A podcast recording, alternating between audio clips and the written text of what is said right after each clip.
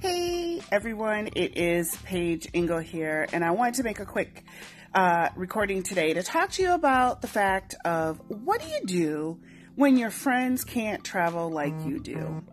It is sometimes devastating and disappointing that all of your friends don't have either the same amount of time off, the same budget, or even the same interests that you have when you want to travel.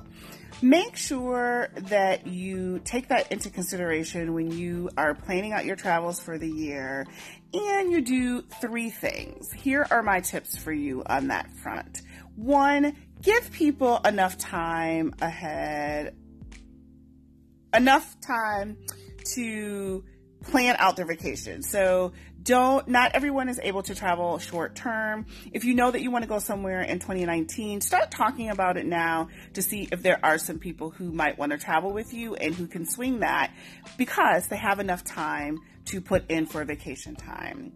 Second tip, budget. So the budget would be something that whoever you're hanging around or that you're hanging out with, they probably have the same type of budget that you do. And if they don't, find out what actually ask them what their budget is. Like for me, I pay more for safe hotels clean rooms and Wi-Fi. I will not stay in a hostel. I didn't do it at, you know, 25, so I'm sure as hell not doing it at 47. So Find out what the person's budget is and if there's anybody who matches your budget.